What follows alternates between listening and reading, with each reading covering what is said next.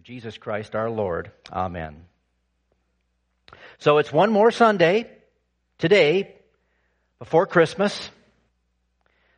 There's two services coming up this week. I feel like I'm running out of things to say. That's a lot of church, you know. Uh, I, you know, I've been talking about during this Arise and Shine Advent series, you know, Jesus is the light that shines in the darkness, our darkness. You know, we've covered that several times already. But we do have an opportunity today to take a, cl- a closer look at something we've heard before and might not know a whole lot about or haven't uh, taken much time to ponder. I'm talking about the book of life. You know, that, uh, that big book that Jesus or St. Peter has at the entrance to the pearly gates. You know, when you and I are standing there in anticipation of getting in to heaven, St. Peter's going to flip through the pages and see if our names are written in it. Right? And if our name is, is in it, we go in. Isn't that how it's supposed to work?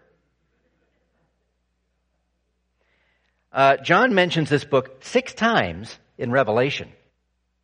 Paul talks about it in his letters to the early Christian churches. And Daniel mentions it. It, it seems any chapter or verse from Daniel is an odd one for the lead up to Christmas. I mean, Daniel is more, uh, you know, end time stuff. And when it comes to the part of our reading for today, Luther says this about it. The 12th chapter of Daniel has to do mainly with the Antichrist and these last days in which we live in. Well, there's something else we've heard of. The Antichrist. Who or what is that? You know, was the devil's son to be born somewhere on earth? Well, he is if you watch that old movie, The Omen, with Gregory Peck. Remember, remember that one? Well, that's more made up stuff. But in the same manner as the book of life, even the Antichrist has gotten popularized in, in popular culture, or mythologized, I should say. But the truth is much simpler, thankfully. The Antichrist is anyone or anything that is against Christ. Simple, right? It can be a person, it can be a group of people, or it can even be an organization, or an idol, maybe. And the book of life is simply that. Apparently, it's a book. And if you're in it, you have life. if you've received faith from the Holy Spirit and believe in Jesus Christ, your name is written in it. That's really all there is about it in Scripture. Now, is it just an allegory or is it a real book? Well, I think, I believe we should just let Scripture be as it is if God wants us to picture a book with our names in it, so be it. Whether it's going to be there or not. He wants us to know that when you believe in Him, you trust in Him, your names are written in His book. More importantly, though, or I should say more imminently, what God says to, says to us through Daniel chapter 12 is a warning. Daniel says that world history is almost over. And there will be a time of distress. The clock is ticking down. The time is short. The history of the world is coming to an end. Which would make a lot of academics and lovers of world history very sad, don't you think? You know, what about all the civilizations and cultures throughout time? The art, the music, great leaders, human achievements, and all of that. I like history too. It can be sad to think all this will come to an end. Unless of course, unless of course your heart and mind is looking forward to an even better history to be made on a new earth. On top of that, when you consider much of the world's history is loaded with unimaginable pain and suffering, it's a good thing God's bringing it to an end. I don't know about you, but I'm glad the, the uh, 2010s are coming to a close. CNN is running uh, 100 photographs that define the last decade on their website. The trouble is, most of them are photographs of Arabs waving AK 47s and rocket launchers, injured and bloodied children in Syria and Afghanistan, race riots here in the U.S., bombings, environmental disasters. There were about 10 pictures of happy things that happened in the last decade out of 100. If pain and suffering define the last decade, what lies ahead in the new one? No doubt, more sin that you and I, that you and I and the world will commit in thought, word, and deed, but it'll be history that will come to an end. Christ's first arrival on earth was about a cradle that led to a cross and a crown of thorns. His second arrival in history is the one we've been waiting for, or his second advent, as it's called, will also be about wearing a crown, a kingly crown, a golden crown. Christ is coming as King of King, Lord of Lords. The problem is, is that too, too often we don't think about Christ's second arrival in terms of the clock ticking down or a two minute warning like in the NFL. Instead, we believe there's no need at all to be, we need to be urgent. We trust the voices that say, live and let live. There's time. But Daniel, however, says that we're living in the last days. Christ's return is near. We believers need a plan then, don't we? And Daniel lays it out.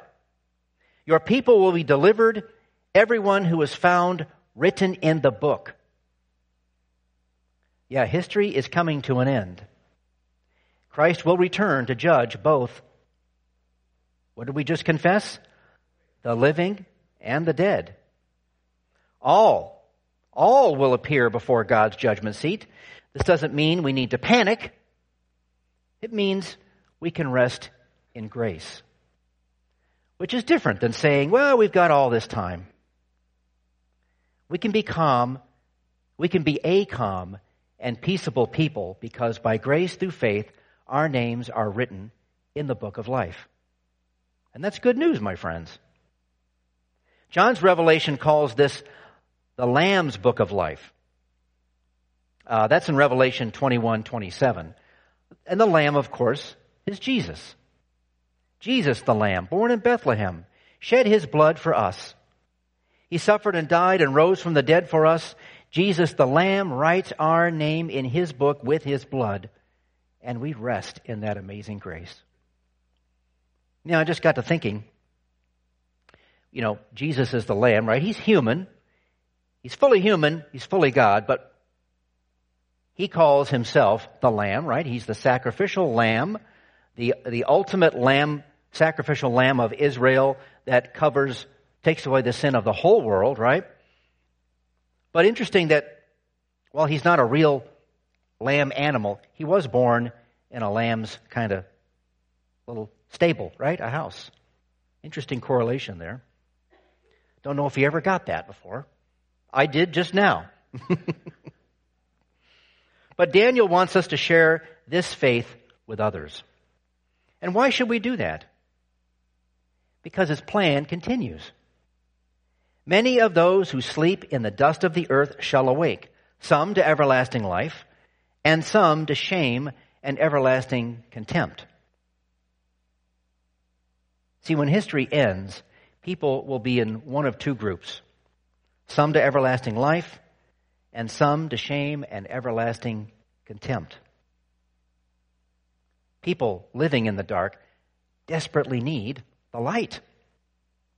That's why Daniel says, and those who are wise shall shine like the brightness of the sky above, and those who turn many to righteousness like the stars forever and ever.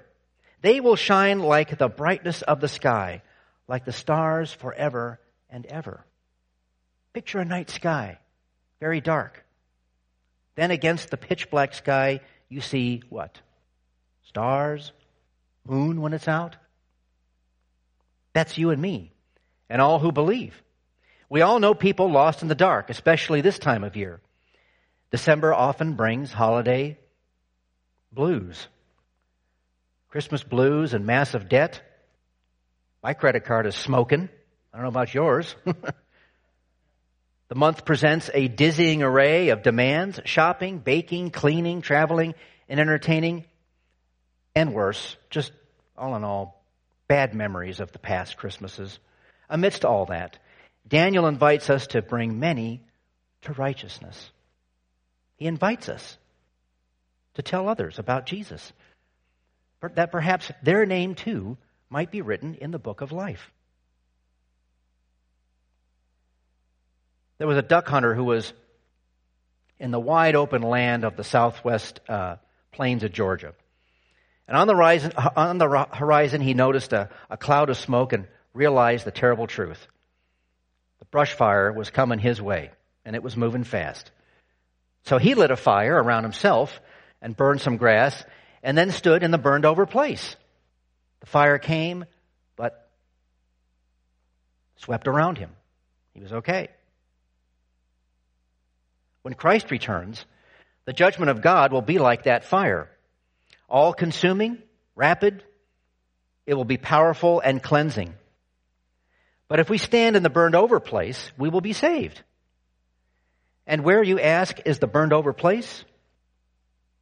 The burned over place is at the foot of the cross. There, the wrath of God was poured out on Jesus.